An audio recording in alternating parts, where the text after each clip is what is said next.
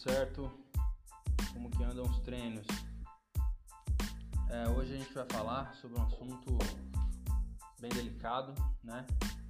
E fazendo um link com outro também, super importante. Primeiro, a gente vai comentar também sobre a morte dos 21 atletas que aconteceu esse final de semana na China, numa ultramaratona na China, né, no sábado também sobre os equipamentos obrigatórios em uma ultramaratona. É, o bastante prova aqui no Brasil a gente sabe que exigem equipamentos obrigatórios por conta do clima, por conta da, do tempo de duração da prova e também pela própria segurança do atleta e de outros também. Né? A gente não sabe como funciona as regras lá fora já corri provas no, no Chile e na Argentina e eles exigem esses equipamentos. Não sei como que foi na China, a gente não, não soube, está buscando mais detalhes com alguém, é, buscando informações com alguém que já, já correu lá para saber se existe essa fiscalização ou não. Diante disso, ocorreu a morte de 21 atletas 172 participantes, 21 é, veio a óbito por conta de frio, né? Morreram de hipotermia. A gente resolveu fazer esse podcast não só para comentar sobre o assunto, mas também para alertar o pessoal que treina sozinho e pensa em fazer uma outra maratona, né? Então, bora bater esse papo. Primeiro, o que é uma ultramaratona? Para quem não sabe o que é uma ultramaratona, nós, ultramaratonistas, consideramos que quem faz 50 km para cima se torna um ultramaratonista. Teoricamente, quem faz acima de 42 km, 195 metros, já se torna um ultramaratonista, né? Só que, é, pelo menos pela galera que a gente convive, tem amizade há muitos anos, a gente deixa uma margem de segurança para que faça uma prova de 50k para cima para ser considerado um ultramaratonista de verdade, né? Não só sendo um ultramaratonista, mas um ultramaratonista de montanha, que é muito mais pesado. É diferente de você correr na rua, em um ambiente controlado, você corre no parque, na sua cidade, onde você pode se abrigar, onde você pode tomar água, parar em algum lugar para comprar alguma refeição. Na montanha você não tem nada disso. A montanha é autossuficiente. O que é isso? Você leva tudo. Tem prova que coloca alguns pontos de hidratação, alguns pontos de alimentação o pessoal, mas a grande maioria é prova de autossuficiência. Cada atleta faz a sua refeição, cada atleta leva seu apoio e cada atleta monta a sua estratégia de prova, independente do, do tempo é, do tempo limite da prova, né? Geralmente as provas duram em média aí, sei lá, 12, 15 horas. E isso falando de uma prova de 100 km, né? Mas falando de uma prova de 300 km, aí é 3 dias para mais E quais são as características de uma corrida de montanha, de uma ultra de montanha? Você fica muitas horas exposto ao clima. Né? Pessoal, depois eu vou entrar nas observações feitas com relação à morte dos atletas, tá? Mas primeiro vou dar uma passada geral sobre as características de uma ultramaratona. Então, o que, que é? Quais são as características? Muitas horas exposto ao clima a organização é, no briefing, um dia antes da prova ou dois dias antes da prova, a gente recebe orientação quanto ao clima, quanto ao percurso, quanto aos riscos de passar em determinado ponto da prova, todos os detalhes importantes que o atleta precisa saber é passado nesse briefing. E esse, esse um dos pontos importantes é a condição climática como você vai passar muito tempo exposto, a gente precisa ter na cabeça quais roupas levar, qual roupa largar, né, para cada determinado, para cada quilometragem que a gente estiver alcançando, né? Às vezes a gente está numa região montanhosa, pega uma tempestade, então a gente precisa estar tá preparado com acessórios adequados para o clima, tá? Então, uma das características da ultramaratona é essa exposição excessiva ao clima. Então, a gente está sujeito a tudo, certo? Então, a gente passa, passamos 24 horas correndo aí, correndo com mais horas, então a gente pega de tudo, tá? Então, se não estiver preparado, pode sofrer aí as consequências. Geralmente, outra característica, a gente corre sozinho, pessoal. Que tem que estar preparado psicologicamente. A maioria das vezes a gente corre sozinho. Se, não, se a pessoa que está fazendo a sua primeira ultra, geralmente leva um apoio, leva um pacer, né? Pacer é aquele cara que te puxa na prova. Aí você vai seguindo o ritmo dele, mas geralmente quem já corre já há um tempinho corre sozinho nessas provas. Então é muito perigoso também, tem que estar preparado, tem que estar atento à sinalização, principalmente da prova, para não se perder não entrar em regiões, em áreas aí que é desconhecido do atleta, certo? Muitos dos lugares por onde passar não tem sinal de celular, então se você se perder, primeiro que você não vai ter o celular para te ajudar, muito menos o GPS, ou aliás, o chip que você está levando da prova pode funcionar, porque eu já participei de provas que funcionaram super bem né, na finalização do atleta e outras que o chip não funcionou, que a região é muito fora da, da rota e a organização não consegue te achar, tá pessoal? Então é muito importante estar sempre ligado, sempre atento. Tem que estar concentrado em cada detalhe da prova. Eu já falei, a prova é autossuficiência. Essa é a maior característica de uma ultramaratona. Como já comentei, algumas provas dão apoio, mas a grande maioria você leva tudo na mochila. Você tem que levar os equipamentos obrigatórios que eu vou falar depois, mas a mais é o, o que você for beber e comer na mochila. Então é uma mochila bem volumosa, né? Os atletas eles costumam economizar muito para não pesar tanto nas costas, mas mesmo assim a mochila fica bem pesada, fica é, assim, de vez em quando bem incômoda nas costas, mesmo porque tem que correr, tem que andar, tem que subir, descer e tal, e aquele negócio chacoalhando nas suas costas fica, fica muito ruim. Mas é a modalidade que eu e a grande maioria escolheu, então tem que aguentar essas consequências e se preparar para todos os imprevistos. Preparo físico e preparo mental para esse tipo de prova. Para quem não, não conhece, tem trabalhos psicólogos voltados para o esporte para fazer uma preparação adequada para esse tipo de prova. Tá?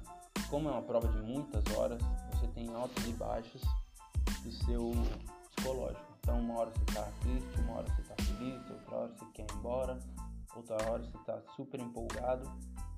É uma prova de altos e baixos. Você vai no extremo do seu corpo, no extremo da sua, das suas emoções. Então tem que estar preparado muito para todos os desafios, para tudo o que acontecer de bom e de ruim durante a prova.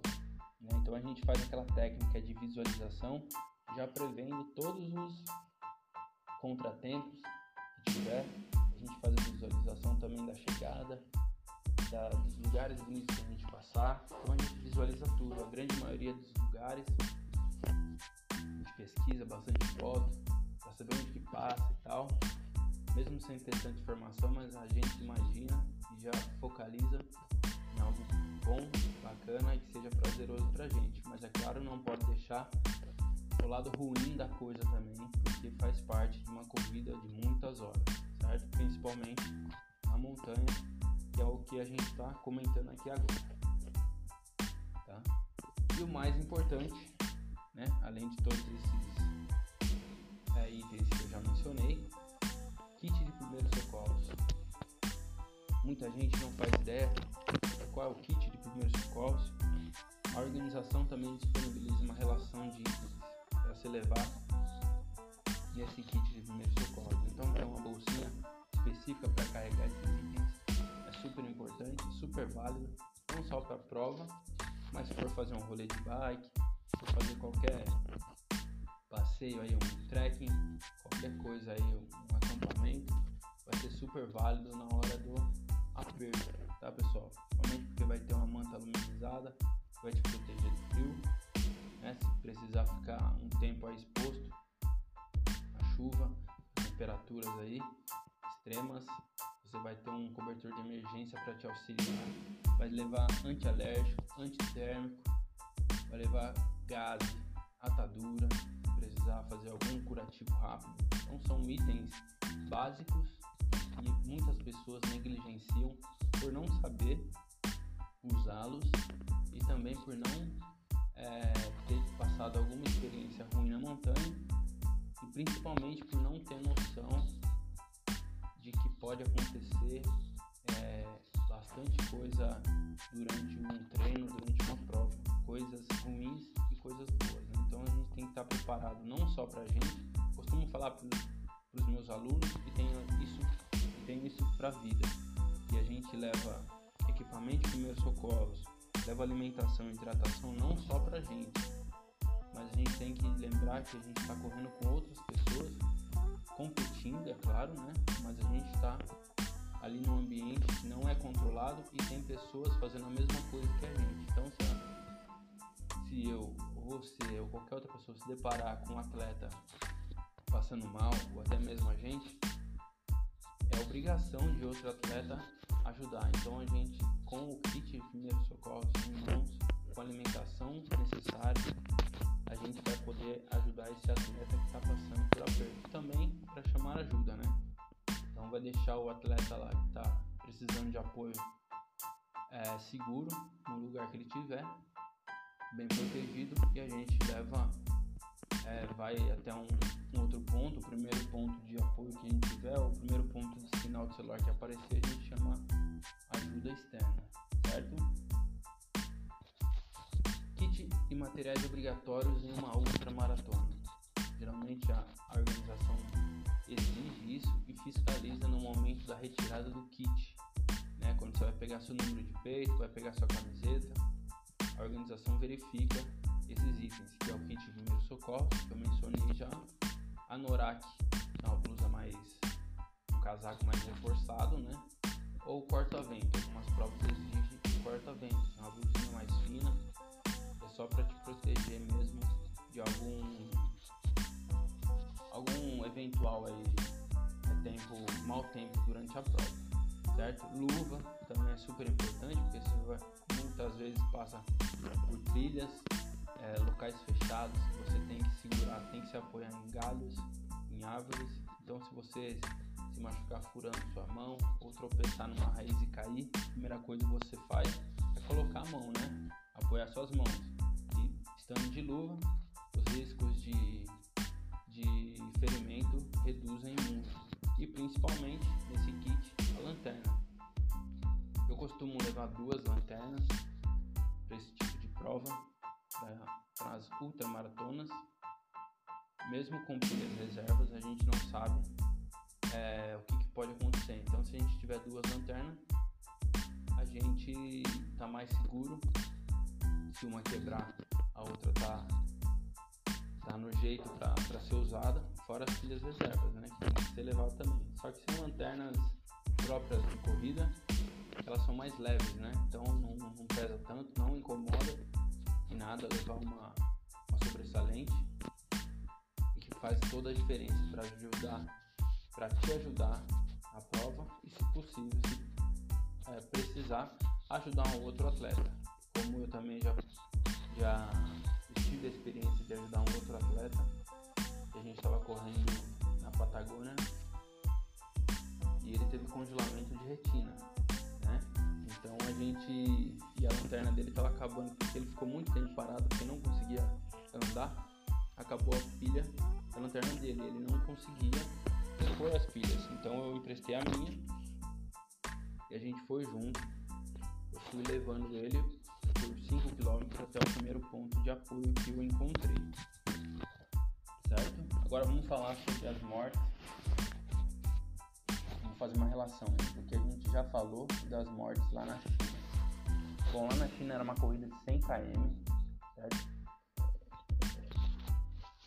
Morto foi 21 atletas, morreram de hipotermia, é, sendo que 18 foi salvo por, pela própria organização após receber uma ligação de um atleta que já estava se deparando, já estava passando mal. Então o cara achou um ponto de apoio, aliás, achou um ponto de sinal do celular fez contato com a organização. Aí ele avisou que a galera estava passando mal e a organização conseguiu resgatar 18 atletas. Tá?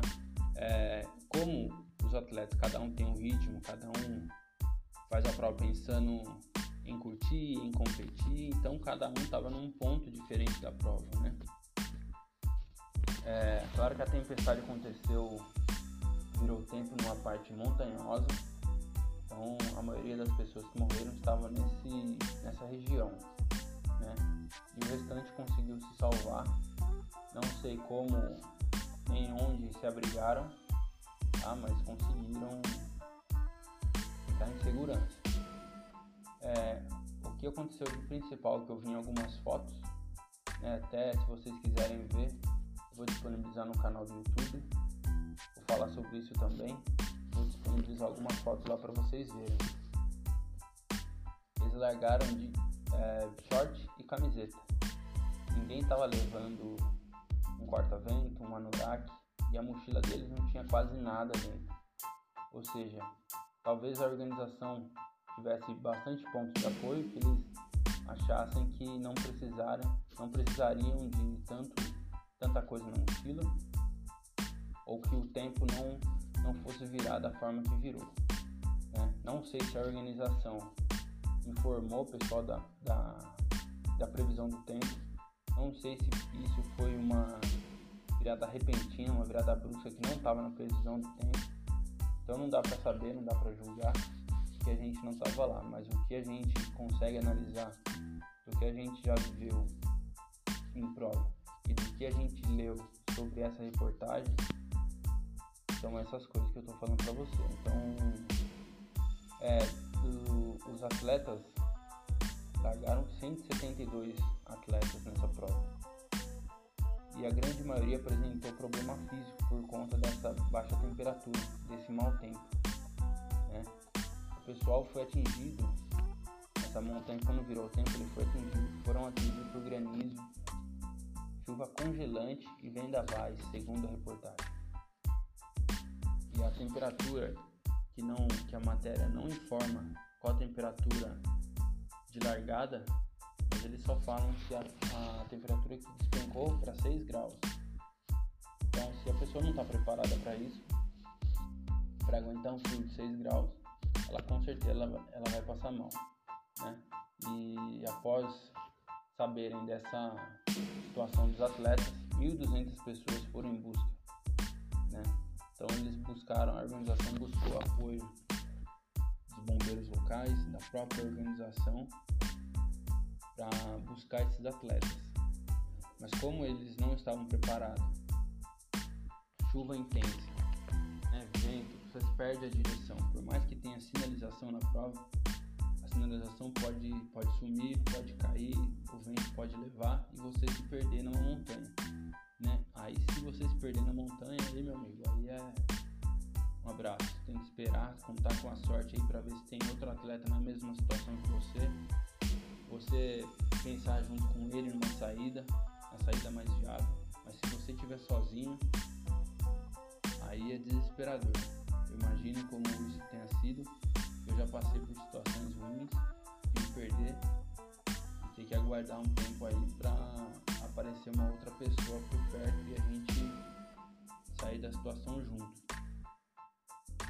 Tá, mas falando na China lá, não sei como que era clima, não sei como que é a característica da montanha, se tinha pontos para se abrigarem, ou se era totalmente exposto. Nem para quem conhece a Serra Fina, lá você corre na crista da montanha, né? E lá você está totalmente exposto. Já peguei tempo lá que um, um dia lá que virou o tempo, bateu o vento muito forte, chuva, então a gente tinha que deitar no chão, teve que deitar no chão para não correr o risco de ser arrastado, né? E também de cair na, na montanha. Então é muito perigoso. Quem, quem quer se aventurar aí nesse tipo de prova, vale muito a pena. Eu recomendo, só que tem que ter uma certa experiência em provas anteriores, fazer algumas provas longas, 42 e fazer algumas maratonas de montanha, porque o tempo que você faz na rua é totalmente diferente de uma montanha. Então não vai pensando que se você faz o pace, ah, corro o pace de 5, de 4,5 na rua, vou me dar bem na montanha. Não, a montanha é totalmente diferente. A gente fala que não pode subestimar a montanha, muito mesmo a natureza, certo? O que acontece numa montanha o que acontece quando você está na, nas trilhas sozinho, é muito sério, muito perigoso você tem que estar 100% atento, tá? Com bicho, com mudança de clima, com eventual queda, com buracos, armadilhas naturais, então você tem que estar muito atento. Então esqueça o seu pace de rua, esqueça tudo que você aprendeu na rua. Montanha é uma é um lugar mágico, porém muito traiçoeiro. Se não tiver atento, se não tiver preparado, que não falei, psicologicamente, fisicamente, você vai se dar mal, vai passar apertado e vai precisar de apoio, o que muitas provas não oferecem, tá? Então, uma coisa interessante para vocês saberem sobre corrida de montanha é que muitas vezes o apoio, você precisar de um resgate na montanha, você vai ser resgatado de helicóptero, tá? E esse apoio pode demorar muito mais é, do que você imagina. Então, se você estiver precisando de um suporte rápido e você não souber se virar na trilha, não souber se virar na montanha, você corre risco de, de, morte com certeza. Então, você tem que estar super atento todas as características da sua prova, todas as características da montanha. É perguntar para as pessoas locais tem algum detalhe que você está esquecendo, se tem algum algum algum ponto específico para pegar água, algum ponto para que pegue celular, que pega sinal, sinal de celular. Todas as características você tem que estar na sua na sua memória. Escreve no braço as coisas, escreve numa folha, coloca na mochila para na hora do aperto não passar apertado, tá pessoal? Com relação a a corrida na China, com certeza é um fato trágico que vai mudar muito o cenário de corrida de montanha. Vão exigir muito mais é, de segurança organização e também do atleta. Hoje em dia eles exigem certificado médico, né? O apto médico para você fazer inscrição. Algumas provas exigem um, como fala, um histórico de corrida. Você tem que ter participado de algumas provas longas para você participar de outras. Também levar o material obrigatório que a própria organização exige, certo? Então a gente vai aguardar as próximas notícias as mudanças que virão desse, desse fato trágico que aconteceu e a gente vai se adequando à realidade, à realidade, certo? Então a gente espera que essa seja a última vez que a gente encontre, é, que a gente saiba de, de pessoas, de atletas que morreram na montanha. A gente sabe do risco e está sujeito a isso isso. A gente, só que a gente tenta minimizar o, o máximo possível para que não tenha nenhum contratempo, que a prova se torne apenas diversão e se torne lembranças boas na nossa cabeça. Tá? Para quem quiser ver esse vídeo, esse podcast em vídeo, ele vai estar disponibilizado no nosso canal no YouTube. Pode procurar Clínica da Corrida e a gente vai falar um pouco mais por lá. A gente vai se falando bons treinos e vamos com tudo. Abraço.